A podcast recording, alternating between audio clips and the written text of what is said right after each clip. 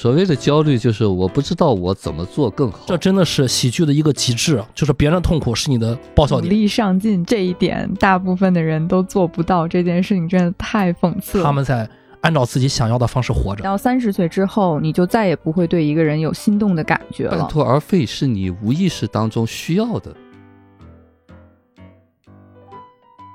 呃，命运圆桌派心心理栏目成立了一个心理社群，让我们共同成长。入群的各位可以加我的微信 m y l o 五一 m y l o 五一。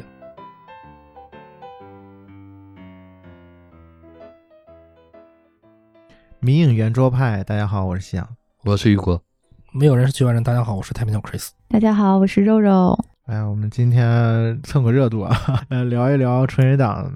当中的人潮汹涌背后的原著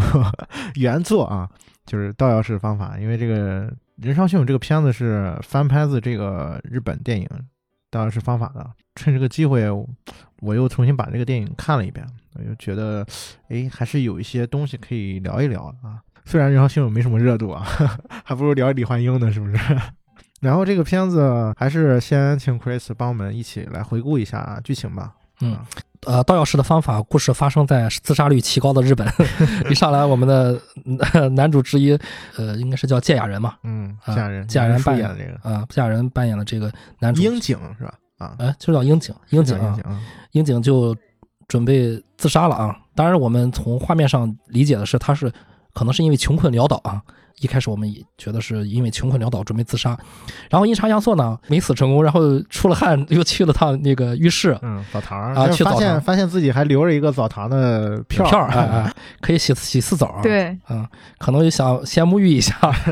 嗯，然后又去了趟澡堂，然后这个时候呢，这个澡堂又出现了另外一个人啊，就是呃那个叫什么来着？香山照之。啊，对，呃香山照之这大叔演的这个杀手，呃这个杀手刚刚利索的。做了一次工作啊，近近藤是吧？是是好像叫近藤吗？啊，近藤刚刚杀杀杀掉一个人，然后呃在堵车的情况下，然后突然想起要也也也要去洗洗一次澡，因为他发现自己身上沾上血，沾上血了，哎，手腕上沾血在洗澡，然后两个人都在澡堂相当于偶遇了，然后这近藤不小心踩了下肥皂啊，真的是踩了下肥皂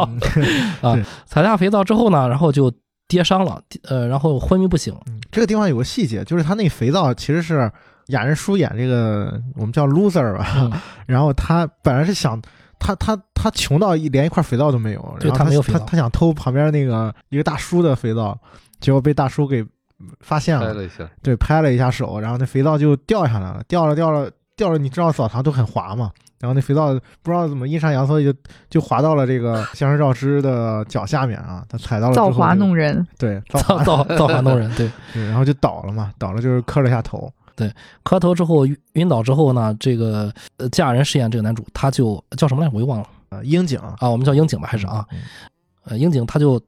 就这个时候他产生了一个想法，哎，他突然看到那个人钥匙了，就把近藤的钥匙和自己的钥匙换了一下，就是更衣室的那个啊，更衣那个储物柜的钥匙。然后近藤就送到医院去了，然后他就拿了新的钥匙，然后打开了近藤的那储物柜，然后拿了别人东西，然后发现，哎，这个有一辆车啊，有辆豪车，克莱斯勒的那个豪车，哎，在门口停着。他上了人车然后，发现一笔巨款。这这边呢，近藤在医院里面，然后跌伤了之后，发现脑震荡可能是。失忆了，暂歇性失忆了啊，忘了自己是谁了。然后他这个物品自然就是那个樱井的钥匙的储物柜的东西了。嗯啊，医院就把他定义为你就是樱井。嗯，所以就是这个时候两个人就互换了身互换身份了。对，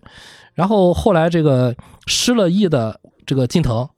回到了樱井家里面，然后我在这个路上偶遇到了女主广末凉子，广末凉子饰演的女主啊，嗯，然后其实广末凉子这个角色是影片第一个出场的人物。对对对，叫什么香的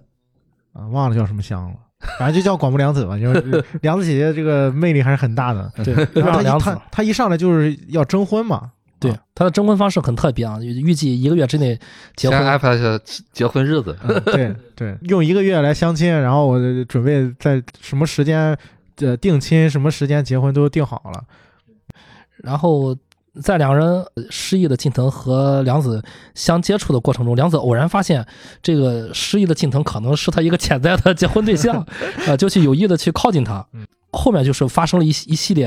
呃与这个呃近藤的身份呃互换身份之后，近藤他的这个杀手工作有关的一一起一一个一个一个案件。呃，相关联的事情，这个两互换身份的两人其实就搞得比较糗，因为啊、樱井他完全他不会杀手那套啊、他的善良这这一面反而就是呃被会被换出来了，他就安排这些要被杀掉的人就是去到别的地方，然后在这个时候，呃，黑黑帮就发现了他的这个做法，然后就戳穿了他，因为他本身是一个演员，樱井他本身是一个演员，然后呢，他又用他和这个近藤，近藤其实也在进行自己的演员的学习啊，他以为自己是樱井，所以说他就开始学习演员，干一行爱一行了 啊，就开始学习演员。这两个人共同用了演了一场戏的方式，然后就是逃脱了。危机化解了。啊，逃脱了，然后把那个坏人绳之以法了，拨了警察的电话绳之以法了。然后后来最后就是这个近藤和梁子拥抱到了一起，梁子有了心动的感觉，嗯，一个喜剧，这是一个特别特别可爱的一个故事啊。然后他是用了一个互换身份的一个梗啊，在这里面。刚才 Chris 带我们简略回顾了一下剧情啊，当然还有一些细节，我们在之后展开来聊一聊啊。然后还是一样，我们来分享分享关于这个片子简单的一个感受吧。玉国老师也是嗯刚看是吗？对，刚看，以前没听说过这个片子哈，就是我也不知道是和这个人潮汹涌啊，就是挺有意思的，就是拍摄的手法。我我之前也看过，想不起来有什么样电影和这个有相似的地方嗯啊。说它无厘头吧，它还不是无厘头啊，它有一些呃看似很夸张的东西，但是它有一些内在联系的部分吧，有一点点夸张的那个意味啊，并不是完全那个真实的再现，各种巧合吧。但是呢，还是很有意思的嗯啊，这部片子很值得看。，Chris，就我看日本电影不像大家看的这么广，呃，但是我看的不多的日本电影里面，为什么总是有香川照之？这个大叔他不休息的吗？啊，这是我他这他不光演日本电影，那些中国电影都演。对对对，他有时候还来中国，有时候还来中国的微博。是真是一位真学霸，就是演员本人也是一个极其努力上进、工对作狂。对，真的是个工作狂。但是这个片子其实呃给我留下印象最深的，反而是芥雅人，因为芥雅人演了一部非常出名的日剧，我我没有看过啊，嗯就是那个半泽直树，啊《半泽直树》，我没有看过，但是久闻大名。但是这次我在这这个电影里面确实感受到了芥雅人的一种，我不知道是一种风格还是什么样，就是感受到了他的人格魅力。对人格魅力，他的有有一种日式无厘头的感觉。就是我我有一个爆笑点，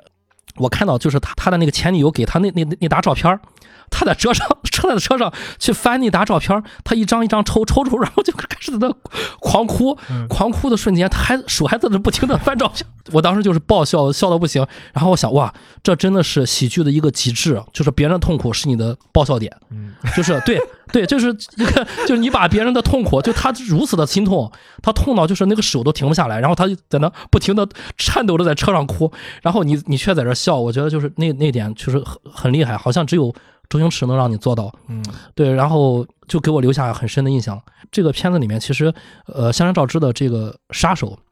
近藤这个角色，其实给我留下了这个角色啊，比给我留下了比较深刻的印象，就是他的就有一些努力的活着，嗯呃，在当下的这种感觉嗯，我很喜欢。嗯，这个一会儿我们详细再说啊。对，那肉肉，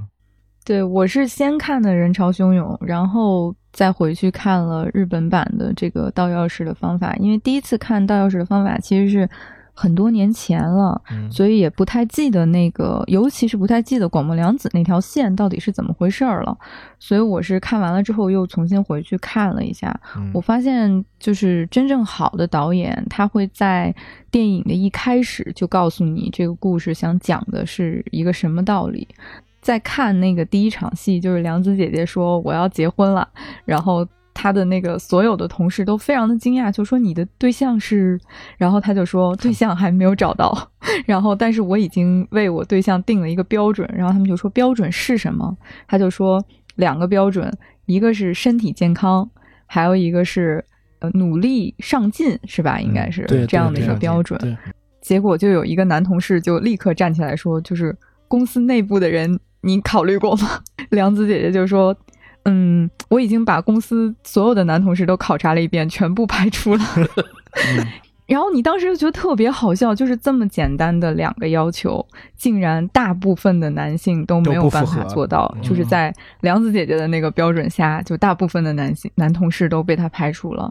后来他在遇到就是这个香川照之演的这个杀手的时候，即使他是一个失忆了、住在一个那么破旧的公寓里面的人的时候，他都从他的身上看到了，就是他性格里面的。就是他下车的时候，你们还记得他问他那个问题？他说：“你现在怎么样？”然后他说：“医生说我身体很健康。”所以第一条已经满足了。然后等到他他问他说：“那你的记忆呢？”然后他说：“会我努力努力想起来的。”对对对，所以努力也达到了。对，那一点我也我也抓到了，是的，嗯，对，所以从这个电影的一开始，导演就已经给这个片子定下了一个基调，而且他告诉你说，我这故事就是想告诉你要努力的生活，我就是想讲一个努力的生活的人的故事。就我觉得这一点是特别特别高明的。我后来回去重新看的时候，我觉得可能他之所以当年看完大家有被感动到，可能也是因为这个。嗯我补充一点，其实大家有没有抓住？导演还告诉我们另外一个残酷的事实，就是公司里面没有一个人符合公司的要求，因为因为他说了，公司要招一个兼职。一个最不干不相干的职位兼职的要求前面说要招聘，对兼职的职位的要求和她老找老公的兼要求其实完全一样。这个兼职的要求就是身体健康，呃努力上进。呃努力上进。然后我找老公的要求也是一样的。然后呢，我检查过公司所有的人都不符合我找老公的要求，那么你们也不符合公司的要求啊。这个其实也是，就是我觉得一上来就是这个电这个电影就会一下就打到你说，哎，导演好像很会玩啊，很有意思啊。这个嗯，对，我觉得，我觉得这个是这个片子很有意思的地方。那你看完之后有没有印象特别深的细节？其实之前不太记得，就是梁子姐姐这个人的人设是怎样的了。后来我回去重新看了之后呢，我觉得虽然她在我们现在的这个年代，所谓的这个女权盛行的年代，她作为这样的一个大龄恨嫁的这么一个单身女性，这个人设仿佛是不太正确的一个人设，所谓的正确。但是我看完了整个电影之后，我会觉得她是一个非常先进的女性的思想被导演放在了这个电影里。就是你们还记不记得她跟她姐姐的那段对话？她姐姐应该是比她更早结婚生子的，嗯有没有生子不知道，就比她更早结婚的一个女孩儿。然后她姐姐跟她说：“她说你到两次嘛，啊，对，他说你到三十岁之后，你就再也不会对一个人有心动的感觉了。但是像梁子这样的一个，就是所谓的用一个非常不寻常的方式找结婚对象的一个人，他甚至还给自己留了一个月的谈恋爱时间。你们有注意到吗？就他说我要先用一个月锁定一个对象，然后再用一个月的时间谈恋爱相处，然后我就可以结婚了。就是他没有跳过这个谈恋爱去相恋的这个过程，而最后他也在故事的结尾收获了一个真的能让他拥有那种怦然心动的感觉的一个对象。所以我觉得，即使是现在你在回看这部电影的时候，你都觉得导演把对女性的那种尊重，还有他对爱这个东西的理解。就是放在了这个电影里，它是一个非常非常先进的，一点都不落俗套，而且也不会，我觉得完全没有让我觉得说有很老旧的这样的一个一个恋爱的观点，这个是我一个非常深的感受。嗯，这个片子这条恋爱线是我也觉得就是特别能打动人的啊，就是他写的很好，这个这个戏。其实我觉得广末凉子是这个片子的很核心的一个主主角，他跟那个就是我们刚才无数的无数遍 Q 到的这个人潮汹涌翻拍的啊，人潮汹涌里面万茜其实是饰演就是广末凉子这个角色，但是万茜这个角色在改编之后，她成为了一个工具人，或者说我觉得是一个彻底的沦为了一个彻底的配角。但是在原版这个广末凉子，她其实是承担了整个这个戏剧的就是核心的那个点，就她一上来就像刚才 Chris 和肉肉提到了，他就把主题已经说出来了，是吧？就是我要找一个身体健康、努力上进的人来结婚。结婚一个月之后，我依然要工作。嗯，对，嗯，Chris 有没有印象特别深的？我我觉得印象最深的也是翔跟我们提起的一一件事儿，就是关于那，就是说你读一本书的那个那那段台词。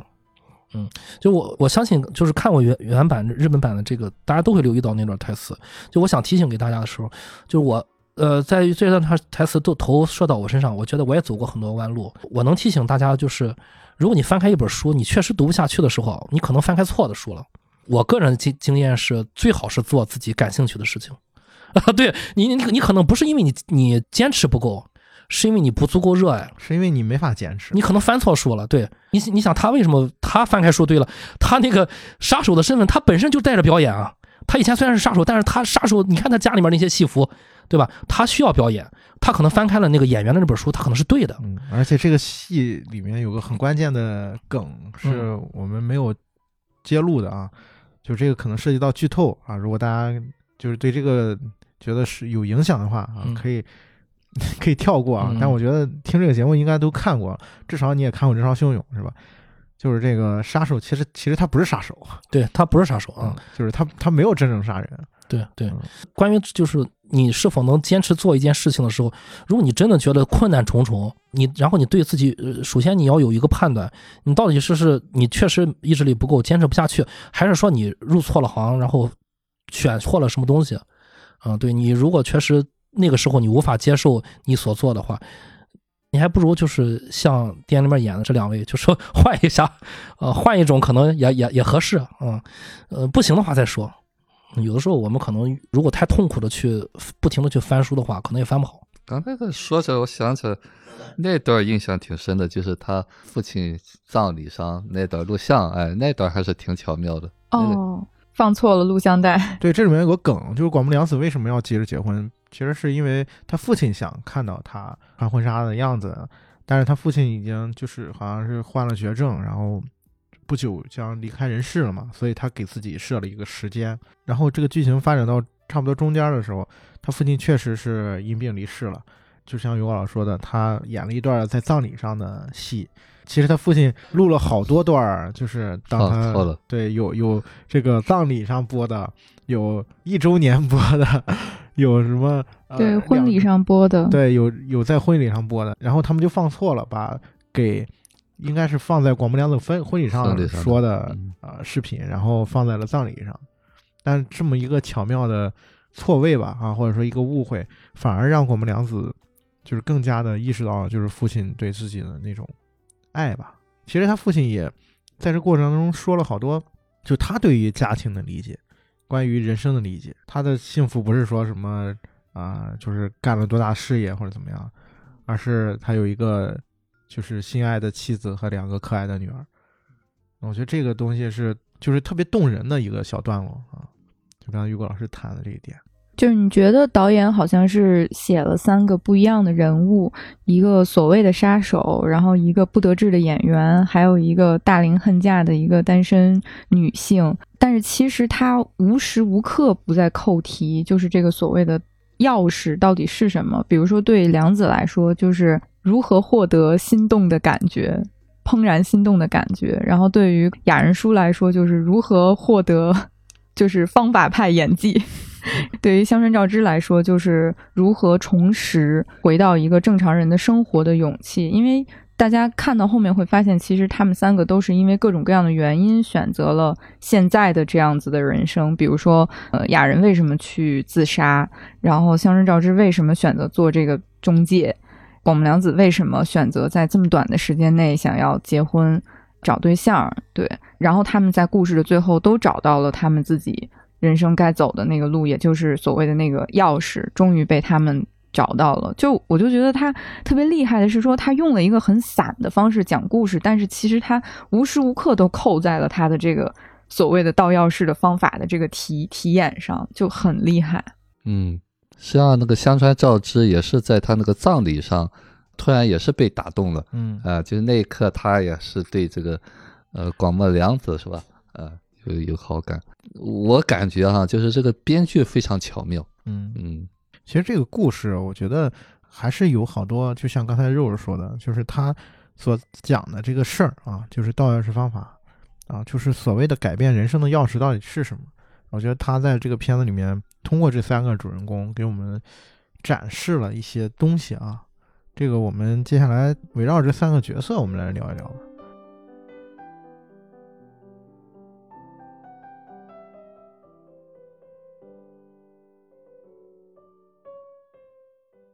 首先来看看这个芥雅人吧，这个角色我觉得有点，就是他一上来就是给人感觉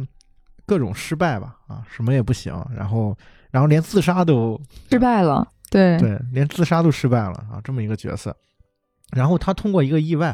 啊，好像是得到了一把钥匙啊，开启了自己崭新的人生。对，然后住上豪宅，开着豪车，然后自己也有钱了，然后之前欠的什么债也都还上了，是吧？感觉好像自己已经脱胎换骨了一样啊。但是过了没多久，然后你就发现他住这豪宅跟他住原来那个小破房子没什么区别。我觉得从他那个角色身身上，你能看出来，当你有，其实我们有的时候也会有这种想法啊，就是如果我有一个怎么怎么样的一个机会，我是不是就会不一样了啊？好像我们每个人，就是我要不说每个人啊，就是拿我自己举例，我也有时候也会有这样的时刻，比如说我如果我有，哎呀，你看人家那个为什么人都说越越有钱的人越有钱啊？就是因为你你有你有这个资本是吧？你你有一一个亿。那你可以做的事情太多了。我没有成功，就是因为我没有这 这些钱，好像。但是这个片子给你提供了一一种视角，或者说一种啊一面镜子。当你真正如果有这样的机会的时候，那你是怎么样去生活的？这个部分其实才是真正我觉得很重要的一个事儿。当你真正看到了这样一种自己是这样一种面貌的时候，反而好像就是能觉察到真正自我。或者说，真正让你现在是过着这样生活的原因是什么？我觉得这个是季亚人这个人物让我觉得挺有意思的一个点。反面教材。嗯，Chris 看季亚人，我其实有一个问题不太明白，我想问你们，就是呃，他为什么想要去救那个情妇啊？我不是很明白他那个动机的转折到底是为什么？他是先发现了那一罐子钱嘛，就是那个巨款，他放在那个饼干桶里的巨款。然后他就决定要去救那个女的了，然后就就去买房子了嘛。下一步就是那个地方，我其实没太看懂。嗯，Chris，你有想过这个？因为我觉得他之所以去自杀，他是并不是一开始导演给我们放的烟雾弹，就是他穷困潦倒，像我们对日本人固有意见、固有的那种观点，他是穷困潦倒又自杀。他其实是为情所困。最后那个杀手也说了，原来真的有人为了为情所困而自杀，对吧？啊，然后为了爱去死。对，然后他所以说他对这个女性可能还是比较爱护的吧，有爱在里面。所以当那个 那个啊，当那个情人，当他接到任务说要把那个情人杀死的时候，他第一反应他肯定是下不了手。对我在我在我看来啊，这种人是对女人是下不了手的。他第一反应就是去保护这个女。其实我觉得他和那个香兆之演的近藤，他们两人。虽然殊途，但是都同归了。那个殊途同归，殊途同归了。对他最后他的最后的结果都是一样的，都是把他们去安全的送到别处，让他们像是失被杀掉了一样啊，失踪了。其实最后的方法都是本质上都是都是好的，只是呢，他在这一方面就是在情感方面他迈不过去，感觉不代表他在其他方面是不好的，只是他在情感方面是迈不过去的。他其实就是他自己就是那把钥匙。嗯，他他找到了错的锁的时候。他以为他没有钥匙，他需要找钥匙。他其实他自己就是那把钥匙。当那个带着猫的女邻居来的时候，就是你是你可你可能是无数把锁的钥匙，你都不知道，嗯，对吧？有可能锁就在你身边，你看不到而已。嗯，我觉得这个点是后来有一个细节，就是香山照之在他最后要送情人情人他那个情妇，他在车上发现了一张遗留下来的嫁人跟他前女友的照片，嗯，笑的。对，那一时刻那张照片启发了这个香川照之啊，就是他明白了自己心中所爱。其实你回过头去想，就是这俩人为什么那些照片都都扔了，就留下这么一个照片，然后留在车上。可能这段感情对于他来说是一个没有办法释怀的一个事情，所以当他看到这样一个弱小的女子的时候，啊，他可能会。不自觉的投射到了他的身上，嗯，然后他会做出这样一个选择，嗯，我觉得这个是这个人。我觉得如果顺着刚才 Chris 说的那个点，就是往下想，我大概明白了。就是我想起来，他在决定要给他买房子之前，有一场戏是他去找那个情妇了，然后他问他，他说：“你那个钱大量的现金在不在你身上？”然后他就说：“如果我有大量的现金的话，我就花这个钱。”找人替他报仇，然后他问了那个雅人叔一个问题，他说：“你有真的爱过一个人吗？”我我觉得有可能他是被那段话打动了，他觉得哦，他是一个就是真心爱着那个什么什么社长的一个女人，所以他决定要帮她，就可能是这样子。我觉得这个电影当中关于爱的这个部分是贯穿其中的啊，包括广木凉子那个角色，对，没错，嗯，就是是一个对对对，寻找真爱的一个过程。当然，这个真爱不一定真的是有一个对象啊，甚至也有可能是就是你自己这种感觉。这个点上在，我觉得香川照之这个角色上面就是体现的特别明显。就是近藤是一个什么样的人？导演用了一个特别好玩的一个细节，就是那个因为芥雅人跟他跟他换了衣服嘛，芥雅人去洗澡的时候穿了一个那种格子衬衫，嗯。里面是一个 T 恤，我记得，嗯嗯。然后那格子衬衫就随便这么一披的那种，因为他互换身份之后，这衣服就就变成那个香川照织的了嘛。然后当你看到他穿着那身衣服从医院走出来的时候，板把板正正，对，板板正正的，然后把那衣服塞到了牛仔裤里面，然后扣子扣子系的都是特别整齐。其实你从这么一个细节上，你就能看出香川照之这样这个人是一个什么样的人，对吧？然后再包括他后面，他把所有的事情都就是用呃，他从医院买了一支笔，买了一个本子嘛，然后都都一一记下来啊，自己现在能记到的是、记得的是什么，有有哪些是记忆是有的啊？比如我我叫什么，然后我身上有几个钱，然后我喜欢吃什么，然后我现在我家庭住址是什么，就是他把所有自己能记到的事情都用这个这种方式来整理了出来。这就是努力嘛。对，也而且很冷静，嗯对我觉得这个点是很有意思啊，就是他通过我不知道啊，尤老师，就是他整理这些东西的过程，是不是也是一种好像是整理自己的感觉？就是虽然整理的是，比如说他回家之后面对这么脏乱差的那个小屋，然后开始打扫卫生，然后把那个整理的井井有条，是不是这个过程也是一种，就这种行为是不是对自己是一种呃反向的一种整理自己，或者说是他整理自己内心的一种感觉？嗯，其实起到了一个整理内心的感觉吧。嗯但是呢，我看到他是个性在里面，啊，实际上他是有一点强迫的，就是他和那个广末凉子说嘛，他说我要努力找回我自己嘛。嗯那么这个努力找回我自己，他就把这个找回自己当成一件事情去做，所以说他就每一个细节，他要看看我是谁，我有什么习惯，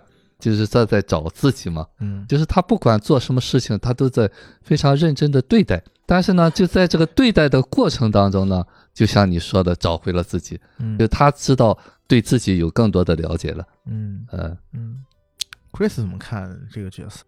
我因为我一直受他导演所骗，我一直以为他是个冷血的杀手，然后我我看着看着渐渐喜欢上，就是就没有揭秘之前，我渐渐喜欢上这个杀手。嗯我觉得他的生活状态非常的好，就是我该干嘛干嘛去了，我不需要别人给我指导，我知道我自己现在要干什么，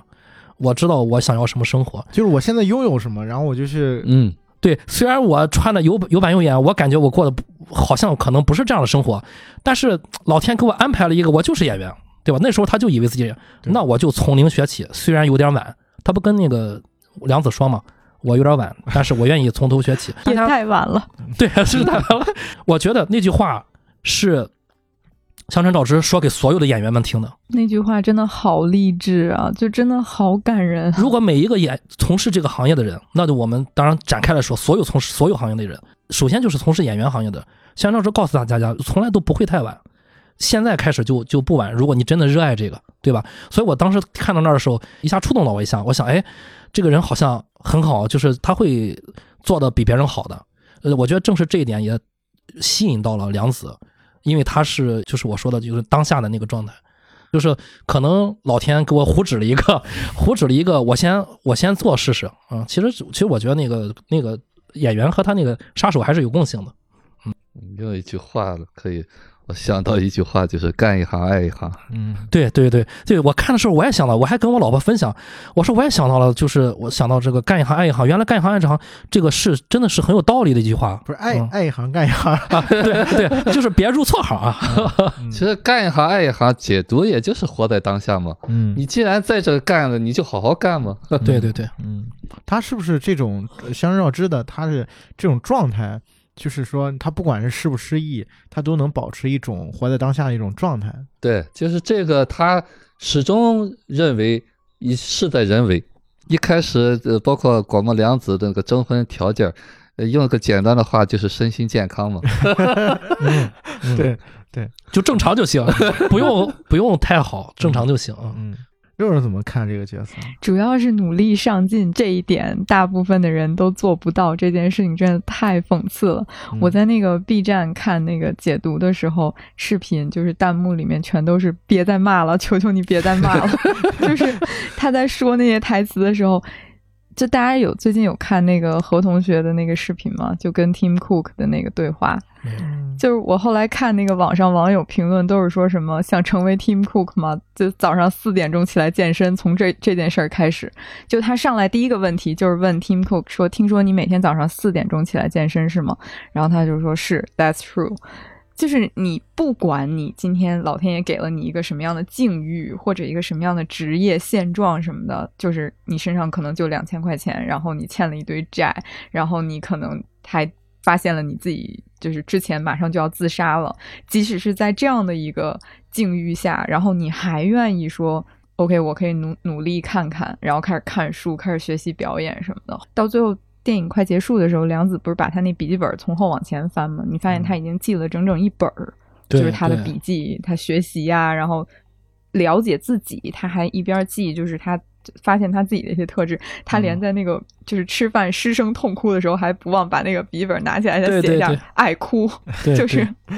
太可爱了。江川照之这个角色，对，呃如果分享这点，我我也想跟大家分享我生活中的一个事情，就是首先就是大家熟知的一个好莱坞的演员肌肉男叫马克·沃尔伯格，嗯他在两三年之前分享过自己一个作息表啊，他也是凌晨五点起来。当有影迷质疑他这个作息表的时候，他非常认真的给大家说说这个作息表是真的啊、就是如果你想保持我，就是想在好莱坞这种你想去做一个肌肉型的，去演一个壮壮汉的角色，你就要这样去五点起来去训练。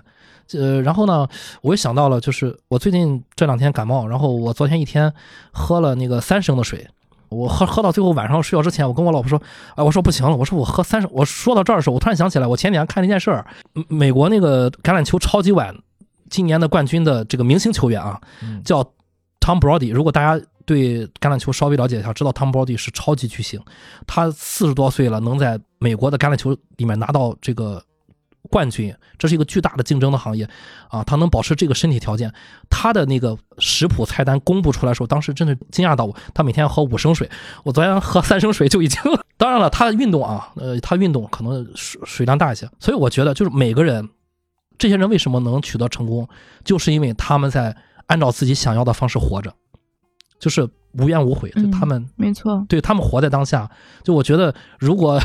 我也能每天喝五升水，那可能我也就不是 Chris 了。当然，我不我不能要求自己这么做，但是如果我感冒的时候愿意，就是说，哎，我可以喝几升水，我可能感冒会更快的好一些。就是你看你在做你的工作的时候，你内心是不是有那些纠缠纠葛？哎呀，我我怎么努力，怎么做工作这么困难？所以就说了，就回到了刚才肉肉说的，大家去看那个 Tim Cook 那个视频的时候，大家都说，哎呀，我好难好难。对啊，大家听完第一个问题之后就，就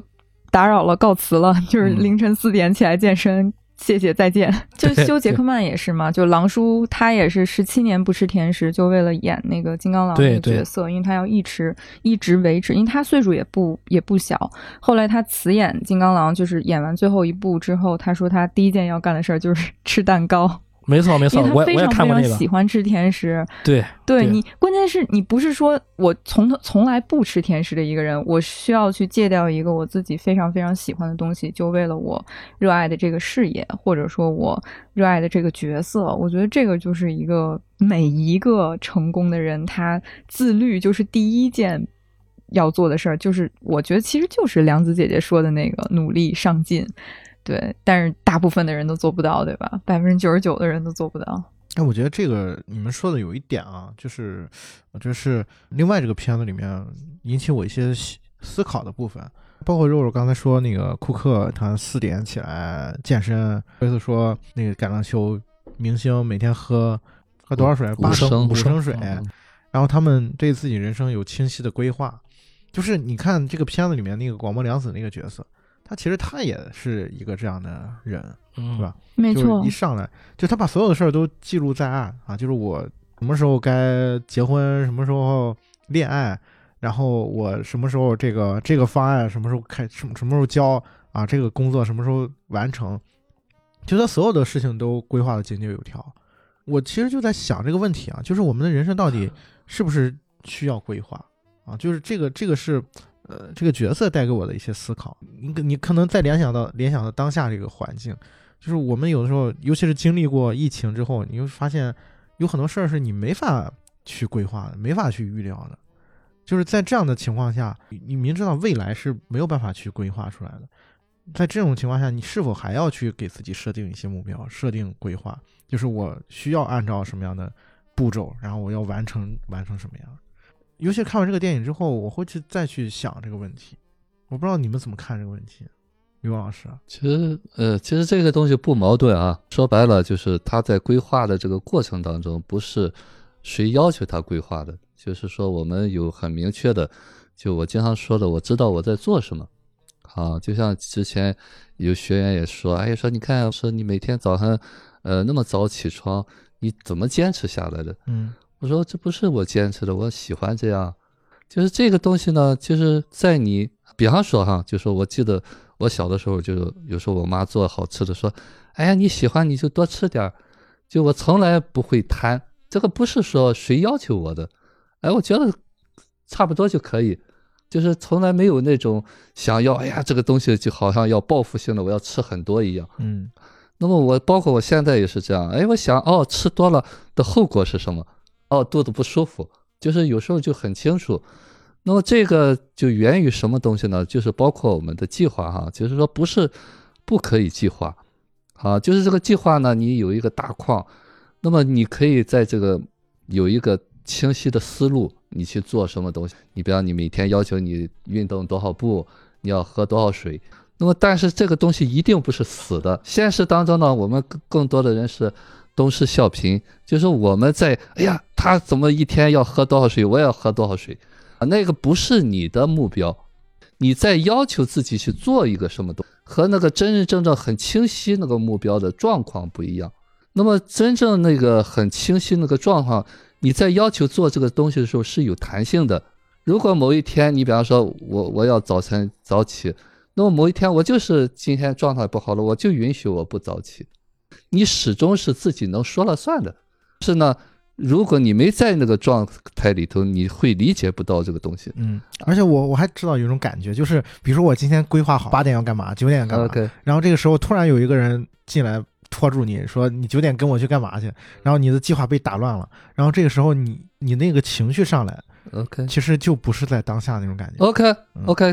这就说你在要求自己做什么。那么这个东西一定不是统一起来的，就是你统一起来你要做什么东西，你不会死板在这个地方啊。就因为我们每天都在发生着变化嘛，一有事情你马上变动，就是随机应变嘛。就这个随机应变的能力，就是我们在当下的能力。那么大多数人是做不到这个东西的。当然，他上头描写的这个这个香川照之啊，他是有一定的强迫的东西啊。所以说，我们现实当中能能够达到这个强迫，已经有一个自律性的，还没有达到那个游刃有余的那个状况。这也是我们很多人就向往的。就为什么我们做不成一件事情？首先，这个模式吧，就说这个模式还是有一定的。作用的吧，就是就是强迫这个，哎，对对对，说远一点吧，所以这个强迫呢，都是有一定的，就是我们说这个强迫性格一般是两三岁的受的伤，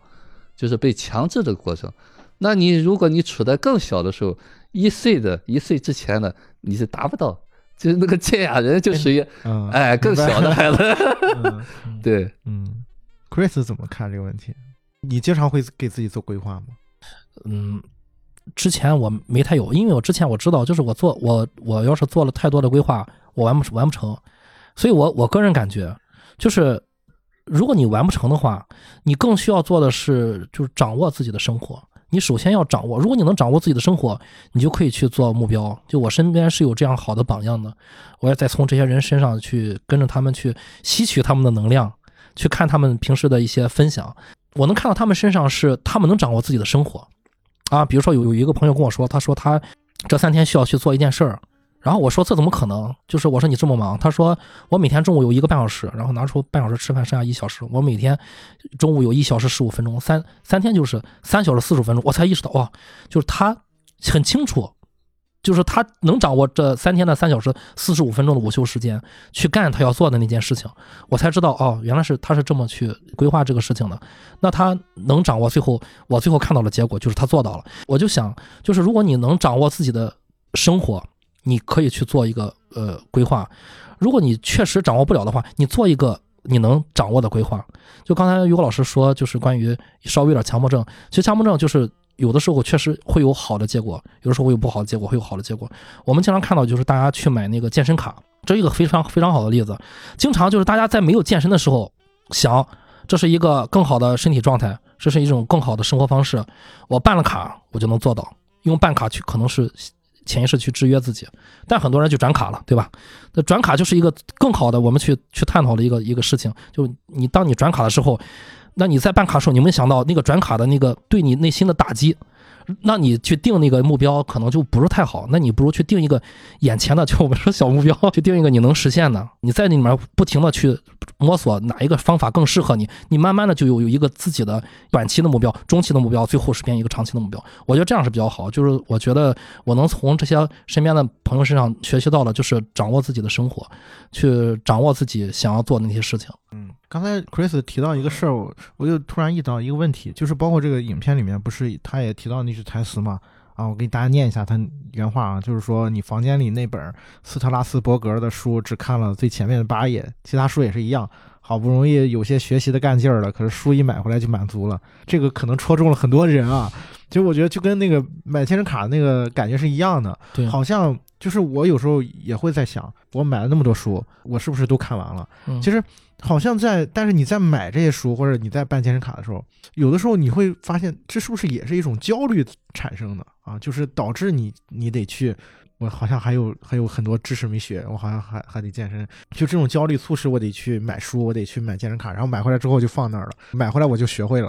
啊，都都有这种感觉，就是我钱花了，我就 我就已经满足了。现在人好像都有这种感觉啊，就是大部分人也有这种，我我不知道是不是也是一种焦虑产生的。对于未来的一种焦虑，或者说对于呃现实的一种焦虑，嗯，其实说焦虑吧，嗯，所谓的焦虑就是我不知道我怎么做更好。那么为什么说我不知道我怎么做更好呢？就是说我经常形象说，就是你内在有两部分，一部分呢是你应该做什么啊，就是我说头脑中的父母一问小孩，我我做不到，这部分呢就是头脑中一直说你应该读这本书，好买了。买了这个做不到，他就放那边了。啊，过两天又觉得，哎呦，我怎么又没做到？我再去拿。其实这个东西呢，就是所谓的焦虑，就是我那个状态在那冲突着。那么这个现实当中呢，大多数人都是这样，因为不光是来自于内在的声音，外在的声音也会一块儿说你要努力，你要怎么样。嗯。但是呢，我们内在那个状态并没有达到那个统一的那个状态，嗯，就没有在当下的时候，我们只能。要去做，表现出一个样子来，甚至他那一刻是真的想。好，一个学员就是啊，立下那个目标，好，多长时间干什么事，挣多少钱，然后很快呢，说就开始有报复性的东西。好，前两天吃饭少，过两天就大吃。嗯，对对对，减肥重视。哎，对，呃，其实就是在那个定目标的时候，并不是他自己定的，啊，是那个在父母的监督下。啊，控制下做的那个目标啊，并不是他统一起来。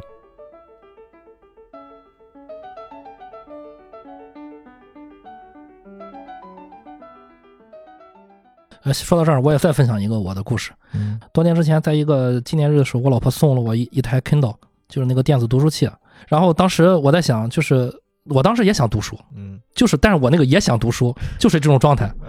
所以我老婆抓到了，就是我这种也想读书的这种状态。她就觉得那就买一台送给你吧，我当时想，哎，太好了，有了这个了，然后就一直放着没用过。然后就是过了很久之后，当我就是对某一类书感兴趣的时候啊，就比如说呃什么呃悬疑类的或者心理类的，包括呃就是呃最近我在看什么那个遥远的救世主，就那个天道那个，对这些东西感兴趣，我真正想做的那些事情的时候，就那个东那那那台电脑真的是日夜的陪伴我，总是陪伴我入眠。看完之后我我就会睡觉，就是我就爱不释手。然后我们家的书架上依然有一套 某人写的全集，是我老婆买给自己的，没 没动过。所以我只客客观的把这个事情讲给大家听，我也不去评判。肉肉，你会对自己人生有规划吗？你是那种买了书不看的人吗？啊，没有没有，我买书一般都会看，因为我是金牛座，我一般花了钱，我就必须得把这个事儿值回来。好吧，就是我是比较务实的人，我不会说买完了回来就是只是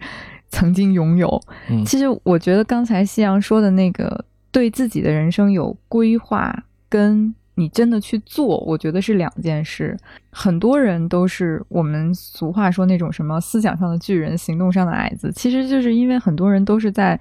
规划很多很多事情，但是没有真的去 take action。就是你会发现，像香川照之和凉子姐姐，甚至包括凉子姐姐的父亲，他们都是那种人。就是他们一定就是，比如说我计划了一个什么事情，我一定就已经开始做了，按照我自己的计划。比如说我计划说一个月之内找到对象，你发现那个梁子姐她后来去探望她父亲的时候，她不是还在看一本书，就是好像是类似那种恋爱法则的书，就是说什么女生先开口啊也可以什么，然后她还在做笔记什么的，你就会发现她和那个香川照之是一模一样的人，就他们两个不是光规划而已，他规划完了之后立刻行动起来，这个嗯。才是我觉得我能看到的说，也是成功的方式，也是说你如何的去过好自己生活的一种方式吧。就是说，你光想没有用。还有一点就是刚才 Chris 说的那个，我特别同意，就不要给自己定那种特别远大、难以企及的目标。就是你先不要买一套全集，咱就先买一本儿。对，先看这一本儿，然后再说。可能你看完一本儿之后，你觉得，哎，我还想看下一本儿，那再买一本儿。就是不要给自己定一个特别难的一个目标，因为你那样的话就会有逆反心理，就是你干着干着你会觉得很气馁，然后你就越来越没有信心。就所以我觉得说这俩事儿不冲突，就是说不是说对自己人生有规划就是一个特别累的事儿，关键是说你规划完了之后你还得去做。做的那个动作其实是更重要的。对，雅人书他其实就是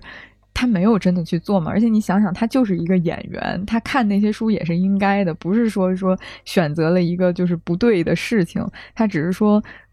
买回来之后，他并没有真的就是去做，他只是在脑海中勾勒出了一个自己成为成功演员的一个蓝图而已。嗯，也是大部分我们普通人的鸭子。最后去做了，就是拿出钱给人买了一房子，还是拿着别人的钱？没有没有没有，雅雅人叔最后还是有一场戏演技大爆发的，就是半泽直树直接就是 对其实我觉得刚才肉说的这个点也是我我比较同意的，呃是不是我们必须得先，嗯，最起码你得自己先去想一想自己最想要的是什么，嗯。或者你你再去给自己定一个规划，或者说定一个目标的时候，是首先要考虑的是我我想要什么，啊，就是这个东西是不是我我很想要的，我我或者说我很需要的，但是很多人卡在这一步上就已经没有办法再往前走了。对，我觉得不用非得是最想要的，不用非得是很需要的，你喜欢的，平平淡淡，但是能引起你兴趣的，就是那种平淡里能吸引你的那个事情。我觉得那那种能抓住你的事情，你一定要把它抓住，就是你要记下来那种感觉。啊、你你能不能沿着这个感觉去把它做好？当你如果你如果你非要去做那个最的那个那个事情，你恐怕就是真的。我我身边啊，我觉得我在交谈的朋友里面有去把那个最想要的事情做做成了之后，就是他可能也没做成，他做了他他也没有什么太大的那种收获感。我不知道为什么会有这种感觉。呃，一般的来说，呃，你能做一些你想干的事情就可以了。嗯，不不需要是那种我特别想，我特别怎么怎么样的。嗯嗯，还有一个就是除了这个点，我觉得还有另外一个点，也是我最近发现的，就是很多事儿啊，就是很多人在做做这个事儿的时候，他总会觉得我会设想一个结果嘛，啊，就这个这个这个事情，我发现我做出很多努力之后，可能没有办法说百分之百能达到这个结果，我有失败的可能，那就算了吧。就是 我一定要有一个有一个，我觉得这个事儿一定能成或者怎么样，我才去做这个事儿。但是我就又会觉得这个其实是一个特别一个伪命题，就是你不做怎么知道？对你不做嗯怎么知道这个事情会会不会成呢？源于一种对于未来的恐惧，或者说是本来就对这个事情他就不想去做。呃，对，其实这个才是重点哈，就是嗯说，现实当中呢，我们都在想，哎呀，你看了这个剧啊，或者看某个人，哎，他怎么这样，我想去做这样。嗯那么我更愿意让你看你现在在做什么，那么你现在做的这个东西的结果是什么？你比方说，哎，总是哎计划了半途而废，计划了半途而废，就是这个半途而废是你无意识当中需要的。如果你看不到这个东西的时候，你说，哎，他怎么可以这样？你想学他，你是学不了。其实我是潜意识当中是希希望我是重演，我一直哎对对对对对一直不成就。这个东西是我们设计好了的啊，这就是脚本。我相信就还是这一点吧，就我们反复说这这个道理啊，对呃，听众们可能不太好理解。对对对，这是这是非常，就是说我们现实当中呢，我们总是在找原因。我经常就是我长城的学员，就跟了我一两年的那学员，他能够明白这个道理，但是他依然做不到，就是这个惯性东西太强了。就我们那个脚本一直在重复，我所起的作用就是我让你看清楚你重复的结果是什么，就是你现在所有的这种现状，实际上呢都是你写好了你想要的东西。如果你不看清这个东西的时候，你说你要改，你头脑想改，你改不了。就是我说，我们都是在我要要不到，就我们都在重复这个游戏。求而不得，就这个求不得是你设计好了的啊！你比如讲，我要一定要实现这个目标，但是我一定要失败，就这个失败都是你设计好的。啊，就是然后回头就说，哎，你看我就是成功不了。哎，对对对这，可能就是我刚才说的，就是我身边如果有一些朋友，他他就老说，我最想做的就是这些人啊，他可能恰好就是可能刚才于果老师说的，就是他越是最想要的，他可能心里面已经设计好了，就是求而不得，OK，所以他最后总是我看到的总是做不到，对，嗯就是头脑中说要，你比方说，我最喜欢谁谁谁，但是呢，最终呢，他一定要制造出一个这个人就是我得不到嗯。啊，就是我有时候说下绊子推啊，就是你表面上你很需要这个人，但是呢，你无形当中就在推他，啊，给他不断的要要求，你明明说你很喜欢他吧，然后呢，你就不断的给他加码加码，然后让他离开你，啊，离开你再说，你看我就是要不到。嗯。啊，其实这个要不到是他设计好了的，啊，所以现实当中呢，一般人我们不会去探讨这个东西，更多的是找方法。啊，你怎么样？你看你跟人似的做计划啊，去实现。啊，为什么他做不到？其实这个做不到是他设计好了的，其实我觉得这个话题有点悲伤啊，因为我觉得就是就是我小时候经常老师会呃就是会说一句话，说这个哎呀你你看人家学习这么好，人你你稍微努力一点你也行，你你也很聪明，其实不是这么回事，而是你根本努力不了。对对对对，就是这个是我为什么说这个这是一个悲伤的故事，就是因为所有的人都会觉得我跟大家都都哎，我也我也跟他一样，我也很聪明，是吧？我也跟库克一样，我也我也每天也能那样，是？我身体也很健康，我也能那样，只不过我不努力而已。实际上，现现实情况就是你根本努力不了啊，就是就是，所以我说这是一个特别悲伤的一个故事。对你潜意识当中你不允许你要成为那样，这才是最重要的。但是意识层面说，我很想要那个东西，啊，如果你真的想要那个东西，你不会说我很想要，你就会按部就班的，你就达到了那个东西。对对，我我说的刚才说的就是这种状态，就是你平淡如水的去去对啊，去追求这个东西，就你脚踏实地做每一件事情，你都能达到那个目标是的是的，啊。就是在我强化说，我一定要干什么，我将来一定成为什么，你一定不是。嗯，就我我觉得这个事儿其实挺难的，嗯哦，挺难的，嗯但是，但是我我自己有一些体会，就是我觉得有的时候我会更专注于我现在在做的事情，就是说我现在在做什么，那我就不再会去想说做完这个事儿之后它会是什么样一个结果，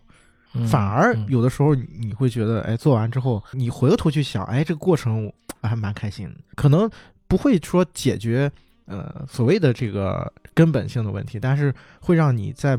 某一些时刻会是一个当下的感觉，然后这些时刻多了之后，是不是一当下的感觉就会也会多嘛，是吧？我是嗯这样一种，就是我自我的一种体验是这样的。就是去掉原本那些虚无的患得患失啊，那些对结果的猜测。当然，呃，还是啊说了简单，做起来难。但是首先大家要想一想，就是是不是可以这样？先要听一听啊，去掉那些患得患失，先做一下试一下。呃，如果不行再说。但是如果你做了，你就就像那个香山照之嘛，对吧？扣给我一个演员，我先做，我先记下来，然后我又去做兼职，我再记下来兼职要做的事情，杂志社要记的要做的事情，然后慢慢的，哎，你你自己就是那把钥匙了。嗯，反正我我现在做什么事儿就是最容易的，就是这样一种感觉，就是哎，我突然想吃一个东西了，然后我立马会打车就去那儿吃，这个是特别容易实现的。嗯、但是其实这个过程也是一种特别当下的一种感觉，就是我的感觉是什么？哎，我想要这个，那我就去做。原来你这种人以前，我还以为你以前就这样。嗯，其实这个夕阳说的这个情况呢，就是我们现实当中可能很多人会有这种体验啊，这叫什么呢？就是说，呃，我有不同的状态、不同的模式啊。那么这个模式呢，就是说我比较相对来说比较成人一点的吧，啊，就是我可以立马解决我想要的东西。那么我们现实当中呢，可能不光有这个层面，为什么我们是要了解自己？就是你在知道你哪一部分出来的时候，它可以是那样的。你比方我就是做不到，我就是立下目标实现不了。你先要知道你有这一部分，先要接受你有这一部分。是不是能接受这个？对嗯对，这这个东西才是最难的。就我们不想接受这个东西，总觉得要排斥它。嗯，就我不是做不到，我哎，对对对，就在找 找理由，找理由。其实就是这个找理由，就是好像是我不承认我有这个。嗯，就是很残酷的现实，就是你你就是做不到。啊对，就就是你是不是能够允许自己有这一部分？哦，我给大家分享一个，大家都知道青岛是啤酒之都嘛，所有外地人都以为青岛人很能喝。我以前在工作中经常有有工作饭局什么，或者出差到外地，因为我的酒量是非常差的，我我老婆起外号我叫两瓶倒，就是我两瓶就 两瓶已经不少了。对对，我喝两瓶那个青啤我就会睡觉啊，我这个人就喝多了，因为我爸酒精过敏。我喝多了，我就会睡觉，我也不闹，就是我真的撑不下去，我就睡，我什么话没有，说不出来根本就。所以呢，总是我在我成长的生活和工作的过程中，总是有亲朋好友，是就是尤其是同事们啊，在跟我说说，就是青岛人一句老老话，你就是没练出来，你要练酒啊。然后我就想，我从小我就喝酒，就是、啊、都练了这么多年了，然后有一段时间我就非常的，就工作关系嘛，就需要喝酒比较多，我就比较痛苦，我就产生了那种那种心理，就是总是在躲酒。啊，总是在躲，想办法就是害怕这个东西。说多一个话题啊，后来我看过一个科学报道说，这个你是否能喝酒是源于你的基因的。啊，他们用就是猴子去做实验，有些猴子看到酒就是会跑开。猴子因为它不会动脑子，它只会根据自己的选择。它有些猴子它看到酒就会喝到开心，喝到烂醉。然后下明天你再摆上同样的一排酒放在那个树林旁边，还是相同的猴子去喝，别的猴子绝对不会喝，喝过一次倒了再也不去喝了。对，所以说他说最后去拿他的那个 DNA 去做化验，发现每个人你能不能喝酒，就是其实 DNA 决定了。那为什么我在想，那为什么就是能练出来？是因为你原本你在小孩的时候你不知道自己能喝酒，能练出来了，就是 DNA 决定你能喝酒那部分人，你知道了你能喝酒。你像我这种 DNA 不能喝酒的，我怎么练也练不出来。但是那段时间呢，我就想不明白这个道理，我就去躲酒，就搞就搞的就是有有有段时间我也很痛苦。同事们搞的和我关系也比较疏离，就觉得你这个人怎么这么奇怪，对吧？让你喝个酒，你这么放放不开。然后后来呢，当我看完这个事情之后呢，我好像就那个时候好像豁达点了。我我一想，我就是那个喝了怎么都都醉的，那就无所谓了。我练不了，对吧？我的就像你们说的，我的实力就在这儿摆着，我就是这个样，那我就无所谓了，对吧？后来呢，就是我告诉大家的事情的发展，我每喝必醉。同事们都要送我回家，最后同事们都不让我喝了，就是反而这个就真的，对，因为总是有一个同事要送我回家，每次都是领导说你把他送回家，或者你把他送回家，同事们都最后领导就说，就先他先不用喝，他呃他可以开车把你们送回家都行，对，但是我的工作并没有受我我我觉得工作并没有受影响。因为我看到过真的不能喝的，最后喝到现场吐在地上的时候就更不好了。所以就是当你能接受自己的硬性条件不行的时候，呃，结果就让它自然发生就行了。对，Chris 说的非常的对，就是不要，嗯，怎么讲，也是雨果老师刚才说的那个，就是不要老是自己跟自己较劲，就是你可以做什么你就去做，但是你要真的要去做哦，你不要光想，不要光在家幻想。然后你实在做不到，咱就不做，对吧？就是不要老是自己跟自己较劲，做不到的事儿，非要努力给自己设一个特别高的达不到的目标。就我觉得，其实香川照之和广木凉子他们两个的角色都有一个共同点，就是他们不会想到那个终点是什么样子的，他们一定是先从起点开始走走走看，而。通常这样做的人，在最后他也会收获自己想要的那个东西，即使他没有办法到达他自己一开始预想的那个终点，他在这一路上他也会收获很多很有价值的东西。所谓的导演的那个主题嘛，如果他想要讲一个关于如何收获爱的故事的话，那么故事里的主角他们在最后也都收获了真正的爱。对我觉得这个也是导演其实他想告诉观众的那个道理。你努力去生活，对你努力去对待自己的每一天，你几乎都不用去想说十年、二十年之后你会成为一个多么优秀的人。你在这一路上就是慢慢的会变得越来越好，然后最后会有一个就是特别好的礼物在那个终点等你。对，嗯，或者说，其实你就像这个香山绕之，我觉得他有一个特点啊，他特别能够感受当下自己的那个感觉。然后还能把它记录下来，就包括这我很爱哭，然后他哭的时候就会把这个事儿记下来。哎，我觉得这是不是也是一种不失为一种方法啊？就是说你是不是能在在当下那个环境里面，然后感知到自己的那个状态，然后或者说是是一种自我觉察的过程，然后你把它记下来，或者说是一种可以尝试的方法啊？就是慢慢慢慢，你可能会觉得自我觉察的部分会越来越多一点啊。自我觉察的时刻会越来越多一点。嗯，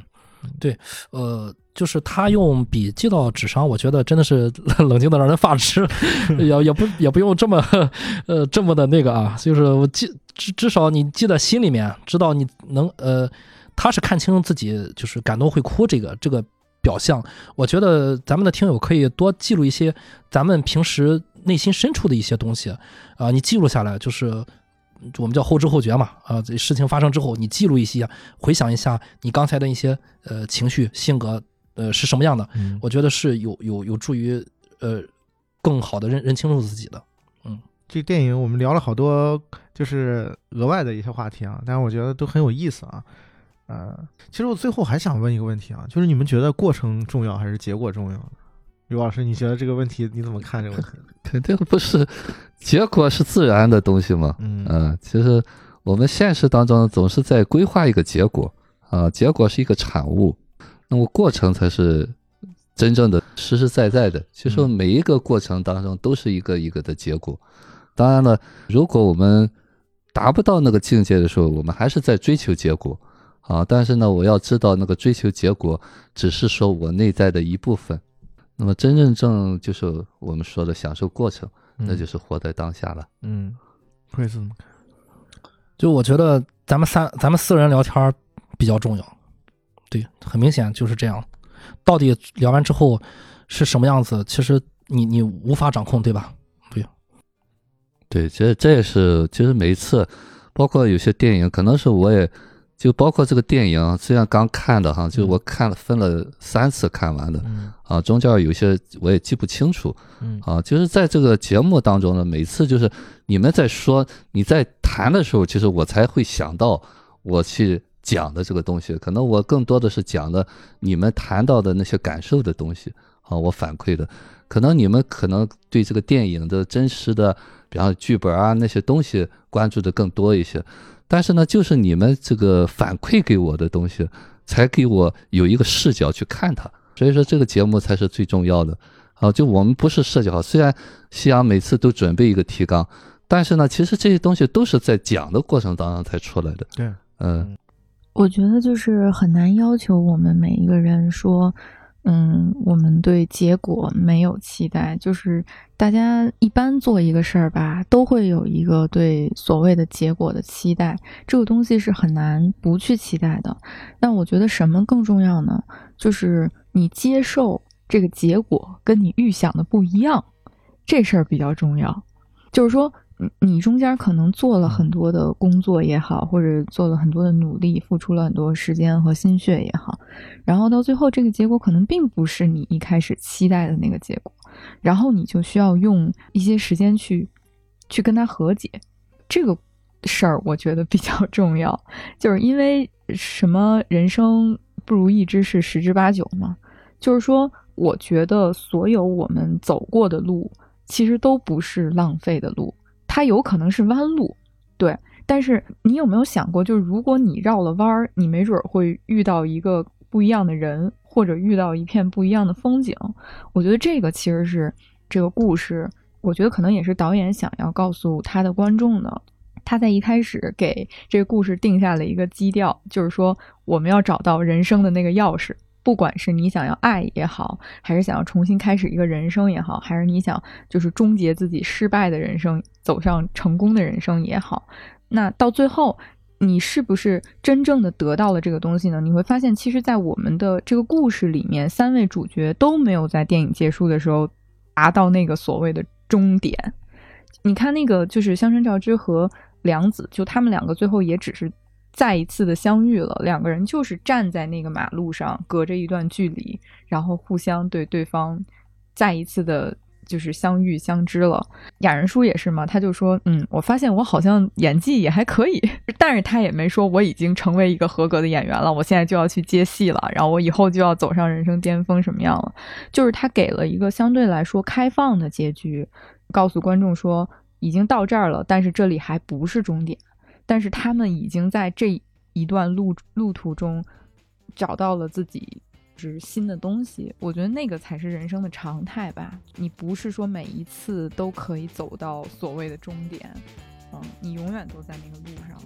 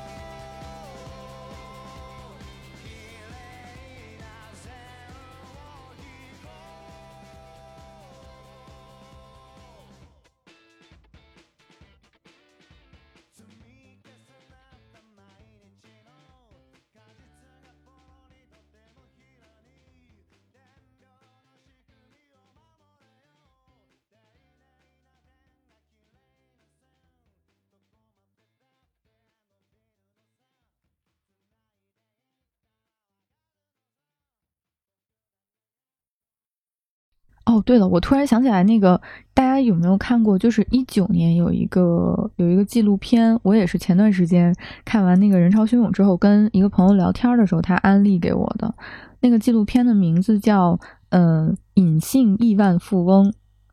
就叫 “Undercover Billionaire”，就是那样的一个电纪录片。它讲的就是说，把一个亿万富翁放在了一个呃，就是